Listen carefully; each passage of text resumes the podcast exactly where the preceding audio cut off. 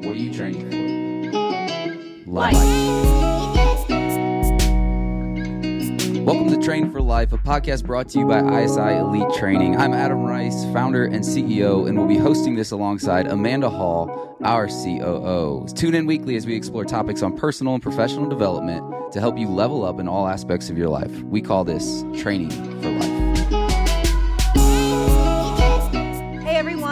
Back to season two Train for Life podcast. Um, Amanda Hall here, CEO of ISI Elite Training, and I am actually going to put Adam Rice, the CEO and founder of ISI, on the hot seat uh, to talk about what goes on behind the mind of an entrepreneur.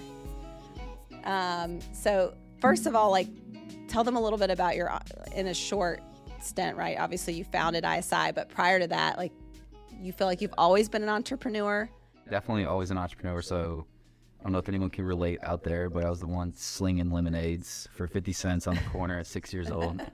Um, and always figuring out, trying to figure out a way to make money. So always been an entrepreneur at heart. And I've shared the story of the, the Chinese Jordans that I had manufactured, the, uh, the Psy phones that I slung during college on uh, Craigslist.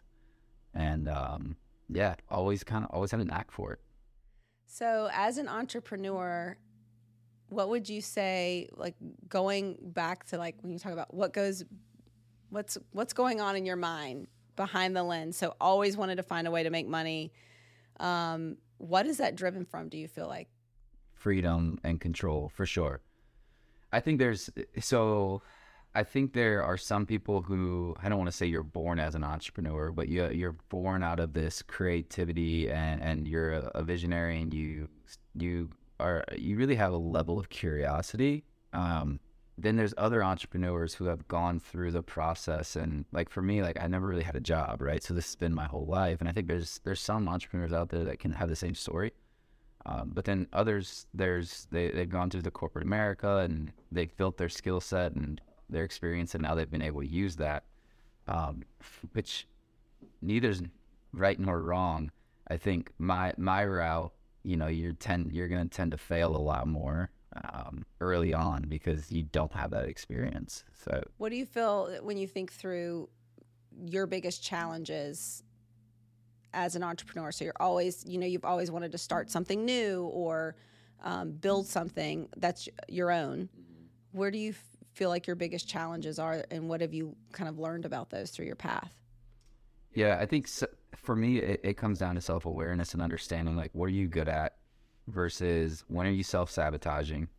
Um, I'll tell you that many entrepreneurs self sabotage. They they get something to a certain level and then they they ruin it so that they have something to work on, right? And so I know a lot of people like that and I've been like that previously. And so it comes down to a level of focus because some people are innately like where I feel the most filled is when I'm building versus when I'm sustaining. So for me, actually, money doesn't drive me. Um, freedom drives me, but the ability to see something and and seek an opportunity inside my head and bring it to fruition and rally people around it to be able to go do it and then provide opportunity to those people um, is really what fires me up. So, you know, I, I've done everything from, um, you know, early on, I had a, a, a bar, I had uh, a small personal training studio, I had a limo service, I had a marketing agency, um, I had a meal prep company. So I've really learned though that when you do focus in on something, that you're able to put your energy. So you can either be okay at many things or you can be great at one thing. Uh, which is hard for an entrepreneur, especially someone kind of like I think, right? Because it's like you're staying focused on one thing for a long period of time, and it it, it you, you so how do you combat that? that? So how do you combat that then if you're if that can become hard at, at, at a certain point, right? I mean, and ISI could have been that standpoint, right? Like you've brought it through from the creation to franchise to where it is. So when that becomes that, how do you combat that? To stay and keep yourself in check? Yeah, I think the worst thing that I could do is not give myself permission to create. And then that's what I'll do is self sabotage, right? So I have to have that outlet. Um, but I also, I, for any other entrepreneurs out there, you have to have the infrastructure and the people to be able to run the original and then obviously be able to continue to build. So, you know, and you also have to have the people that can tell you no. And I think you have to be open to that. So it's it's hard, right? It, it, it is hard once you get to that level, but you know, I've got ISI is, is obviously my baby. Um, but I mean, I've got a big vision of, of how we we bring ISI and and other brands together in a conglomerate to to be able to really provide value and impact and all of that. And so, I think through time, it will definitely create more outlets. But it's understanding the season you're in and going all in on the season you're in right now. That's a good point.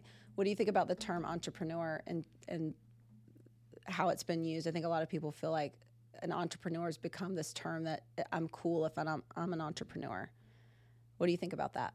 I hate um, because I don't see any value in an, being an entrepreneur, meaning holding a title, right? Right. I, I just, I personally don't like titles. Um, because I think a lot of people, I mean, they'll, and nothing against this, but they'll work for a multi-level marketing agent or whatever the the pyramid things. I'm not going to call them schemes because they are real companies, but they'll invest twenty dollars and call themselves an entrepreneur. And I don't think it's a, a t- anybody can be an entrepreneur, right? I, I think at the end of the day, though, it's what are you what are you doing and what is your impact and what are you trying to achieve, and, and don't ever just do anything for a title because it's is it going to get you paid more, carry you more influence? Most times, no. Right. Right. So I think at, at the end of the day, it's just I don't like it. But hmm. do you think that that that creates pressure for some people to feel like that really aren't made to be an entrepreneur, or maybe that's not where they would thrive or the season they're in? They, they're seeking that because they feel the need to. Yeah. So I, I will say this: I think social media, I think society has placed inherently placed this they, they've they've put entrepreneurs on a platform and, entrepreneurship isn't for everyone. Um, and i don't i don't see entrepreneurs like do i see the value in what we do? And founders yes of course right? We're providing they're the heart of of this country and literally what has driven us forward to provide opportunity. But at the end of the day it doesn't make us better or worse than anybody else. Mm. i think you know, at, the end of the day, it's you got to know what's right for you. Entrepreneurship, if you're a really good entrepreneur, you're not going to have much life balance, right? So if that's what you're seeking, don't yeah. go be an entrepreneur. Um, you got to know what you want, what you desire, and not ever do it for a title and do it for the bigger impact, your bigger vision personally, like what fills your cup. Um, because, yeah, does it buy you freedom?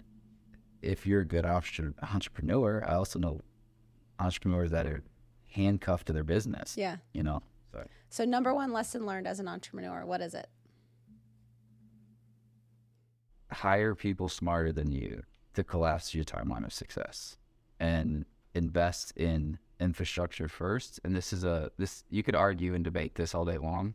Um, I'm a big believer in inv- investing in infrastructure, which then applies pressure to sell, award, whatever it is that you're doing to create revenue into that infrastructure versus sell, award, or do whatever you do to drive revenue and then hire the infrastructure. I think it creates less pain. Um, I think it creates a better experience for your team and your employees. You're going to gain better retention. You're going to have better customer retention off that too. Um, but it's it's a long-term play, and you're going to make less money in the short term. Most people are really looking at how do I optimize and make as much money as I can right now versus the long term vision. Awesome. Great advice. Well, thanks for sitting in the hot seat, Adam. Um, and uh, guys, tune in, share this with your friends, like it. Um, we hope you guys are finding some good value in this, and we can't wait to see you on the turf.